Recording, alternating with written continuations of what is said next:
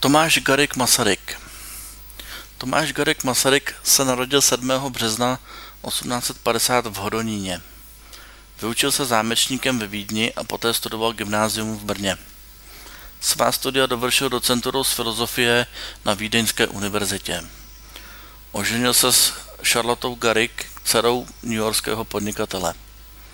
Během první světové války přesídlil do Ruska, kde podněcoval vznik československých legií a účastnil se bojů proti Rakousku-Uhersku. Po válce, po, vyjedná, po vyjednáváních v USA s prezidentem Wilsonem přispěl k rozpadu Rakouska-Uherska a vzniku Československé republiky. 14. listopadu 1918 byl národním schromážděním zvolen prvním prezidentem republiky. Za své politické kariéry byl zvolen ještě třikrát. Byl velice oblíben jak doma, tak i v zahraničí.